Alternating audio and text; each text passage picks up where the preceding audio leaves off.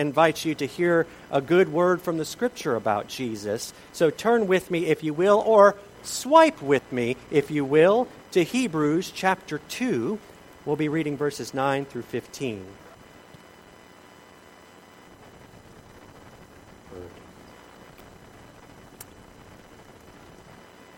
But we do see Jesus, who for a little while was made lower than the angels, now crowned with glory and honor because of the suffering of death, so that by the grace of God he might taste death for everyone. It was fitting that God, for whom and through whom all things exist, in bringing many children to glory, should make the pioneer of their salvation perfect through sufferings. For the one who sanctifies and those who are sanctified all have one Father. For this reason, Jesus is not ashamed to call them brothers and sisters, saying, and here are some quotes from the Old Testament you'll see I will proclaim your name to my brothers and sisters. In the midst of the congregation, I will praise you. And again, I will put my trust in him. And again, here I am, here am I, and the children whom God has given me. Since therefore the children share flesh and blood, he himself likewise shared the same things, so that through death he might destroy the one who has the power of death, that is, the devil, and free, oh, there's freedom in this name and free those who all their lives were held in slavery by the fear of death. This is the word of God for the people of God. Thanks be to God. Amen. Will you pray with me? Father, may the words of my mouth and the meditations of all of our hearts together be pleasing and acceptable in your sight, for you are our rock and our Redeemer. Amen. Amen. If you've ever used a light bulb, Thomas Edison has changed the way that you see. The Wright brothers changed the way that we travel. And Steve Jobs, with some help, I understand it, from Alexander Graham Bell, has changed the way that we communicate. But one man has changed the world forever.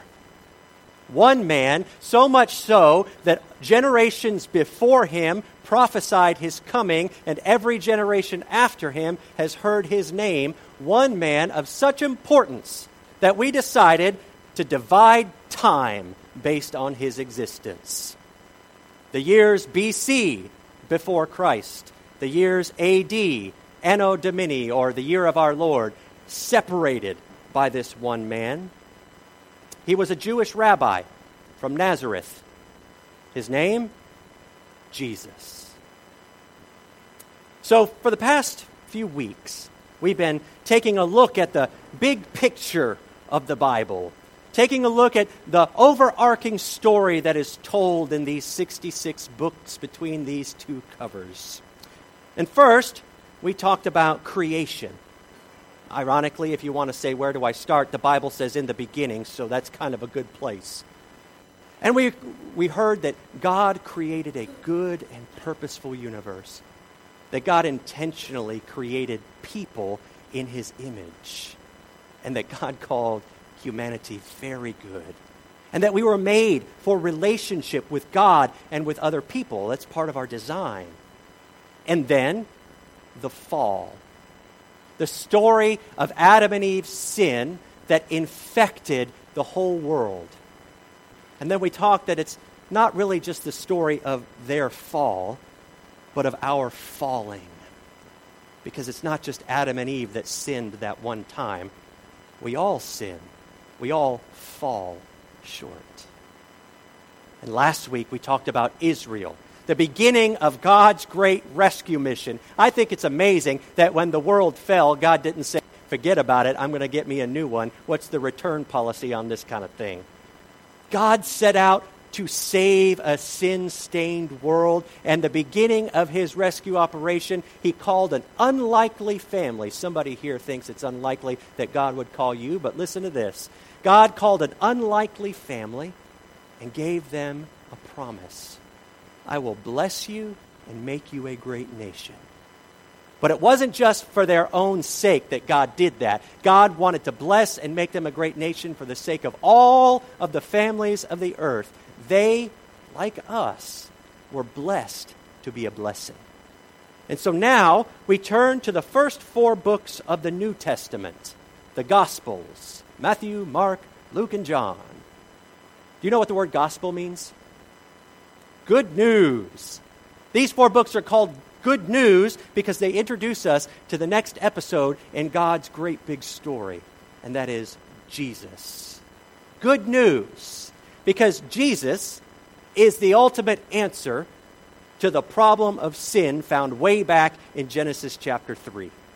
Jesus, God Himself, born in human flesh, He came to restore what was broken You'll remember in the fall that everything shattered and has been shattered ever since.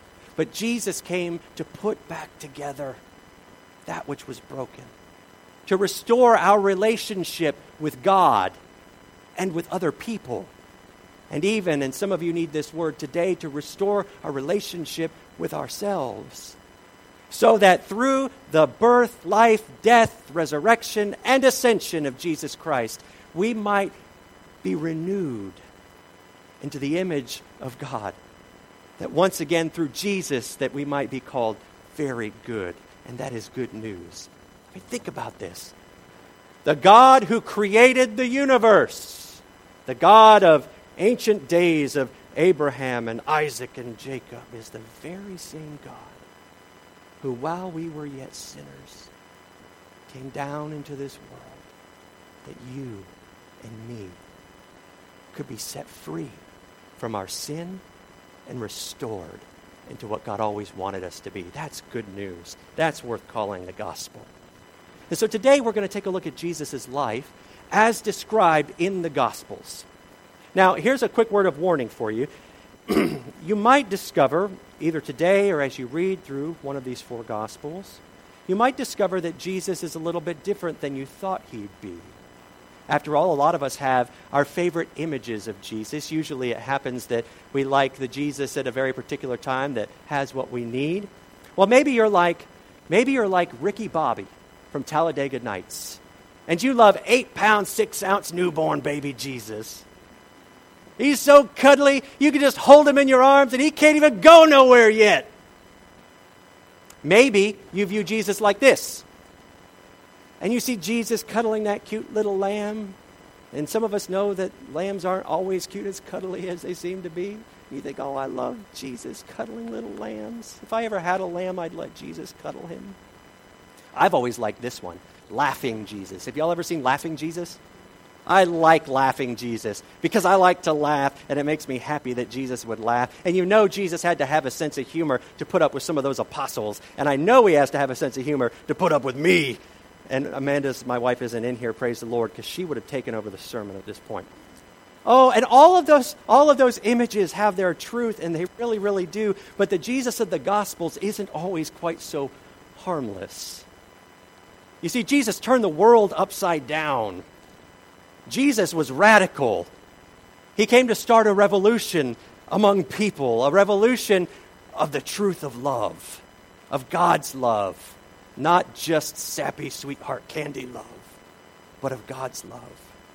And so here's a word of advice for us today, and for whenever you read the Bible. This one's free. Let the Bible tell its own story. Let the Bible tell its own story.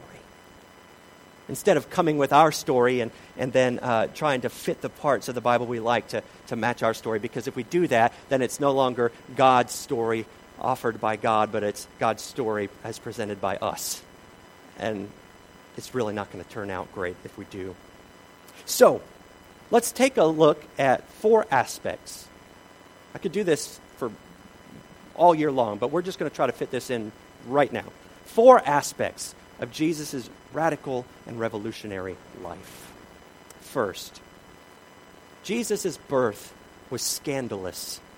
Oh, I know it was a silent night, and round yon virgin mother and child, an infant holy, infant lowly. But listen, before all that, Mary and Joseph, the parents of the Holy Family, Well, let's just say this they were betrothed, but not quite married.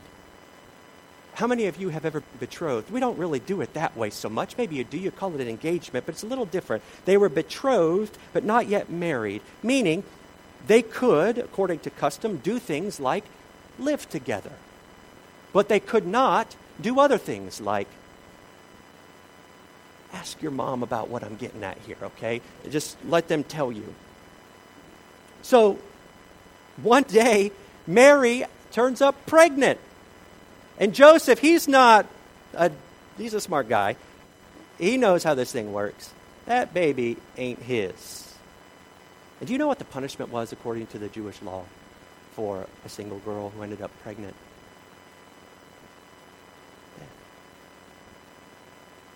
And Joseph, however, he said, I'm going to I'm going to keep this on the down low and kind of walk away without a fuss.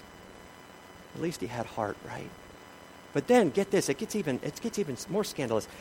Some angels show up in his dream and told him to stick around and he's like, "Yeah, I'll do that."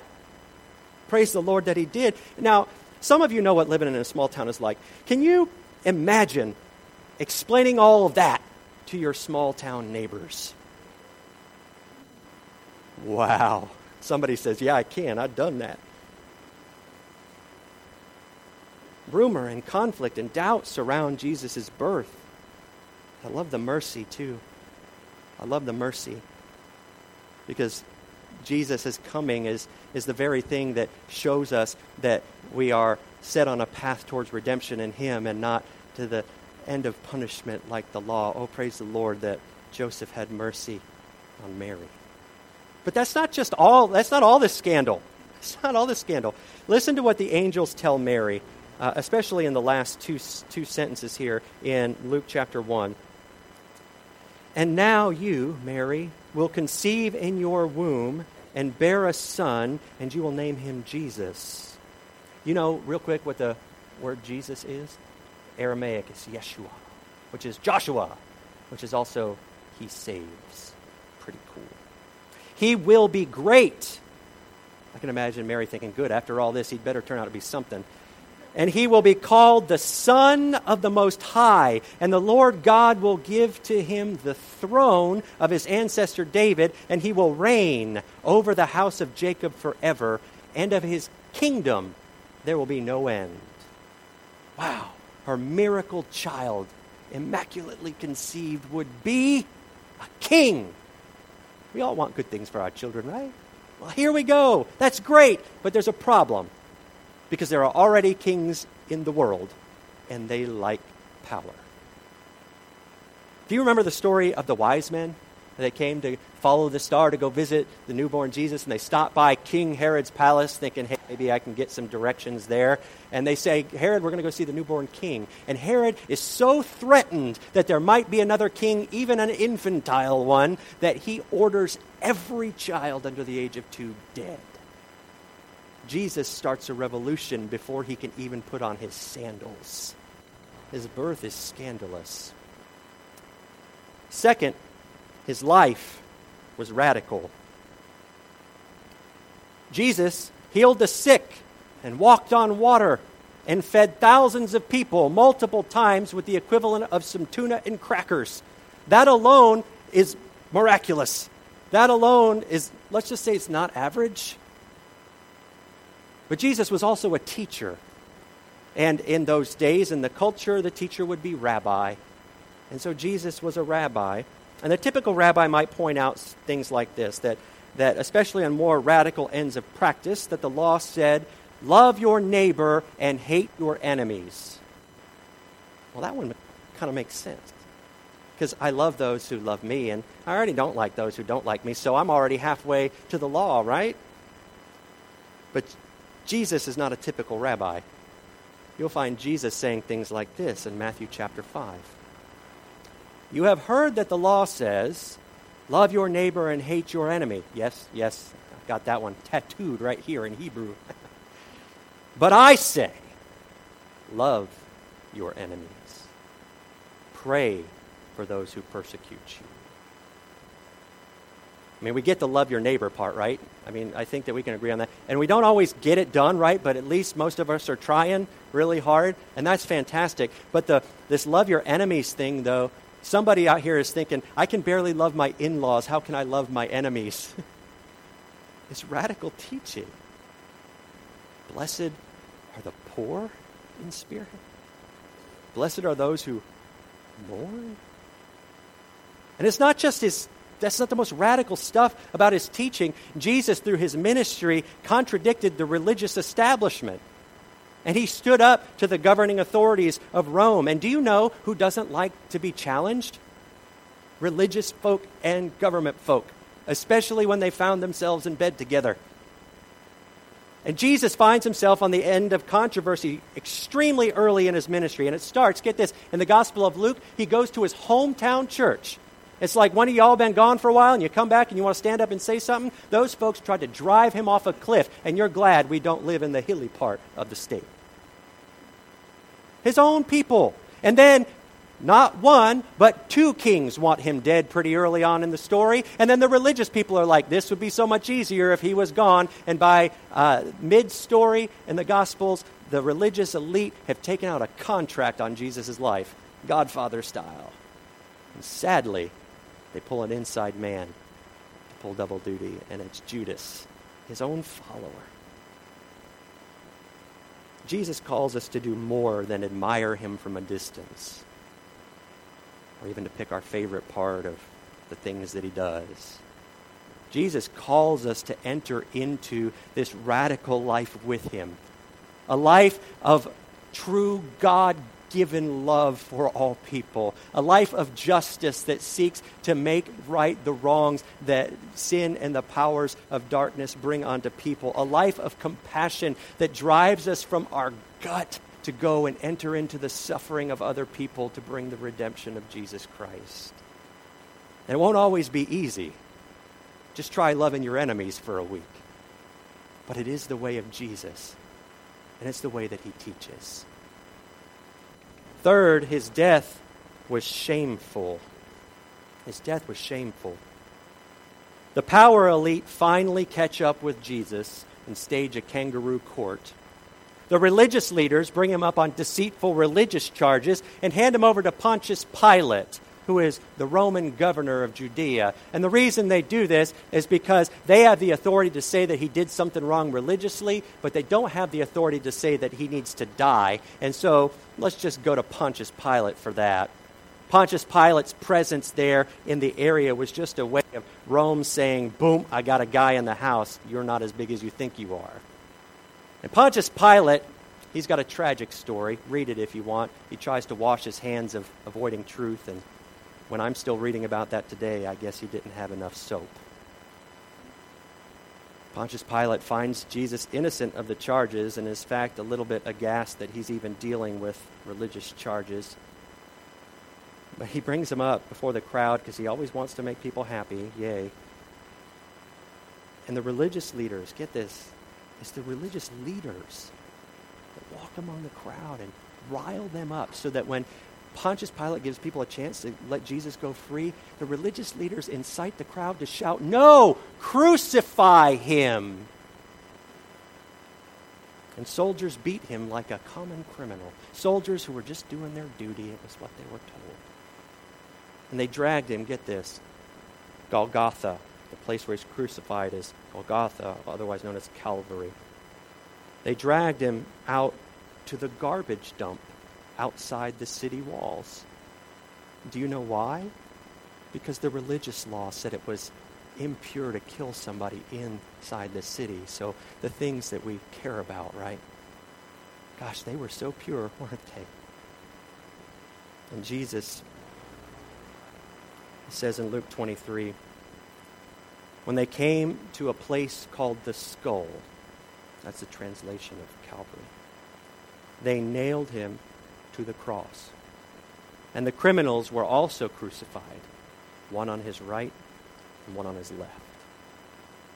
And Jesus died a criminal's death in shame, degraded, and humiliated. He didn't just take him out in private, he put him out on the main roadside is a way of saying this is a ghastly lawn decoration. This is not a man. This is not a human. Don't ever do what this man did. But Jesus wasn't a criminal. He wasn't a criminal. He didn't die for his sin. He didn't die for his mistakes. He died for everyone else's sin. He died for your sin. And he died for my sin. And he hung there in shame, but it wasn't his shame that it was hanging on his shoulders when he was hanging on the cross. It was our shame. It was our shame that sat on his shoulders, dying, being worn by the Savior of the world, so that one day we wouldn't have to anymore. But thankfully, that's not the end of the story. I don't know if we'd be here today if that was the end of the story. Because on the third day, Jesus rose from the dead.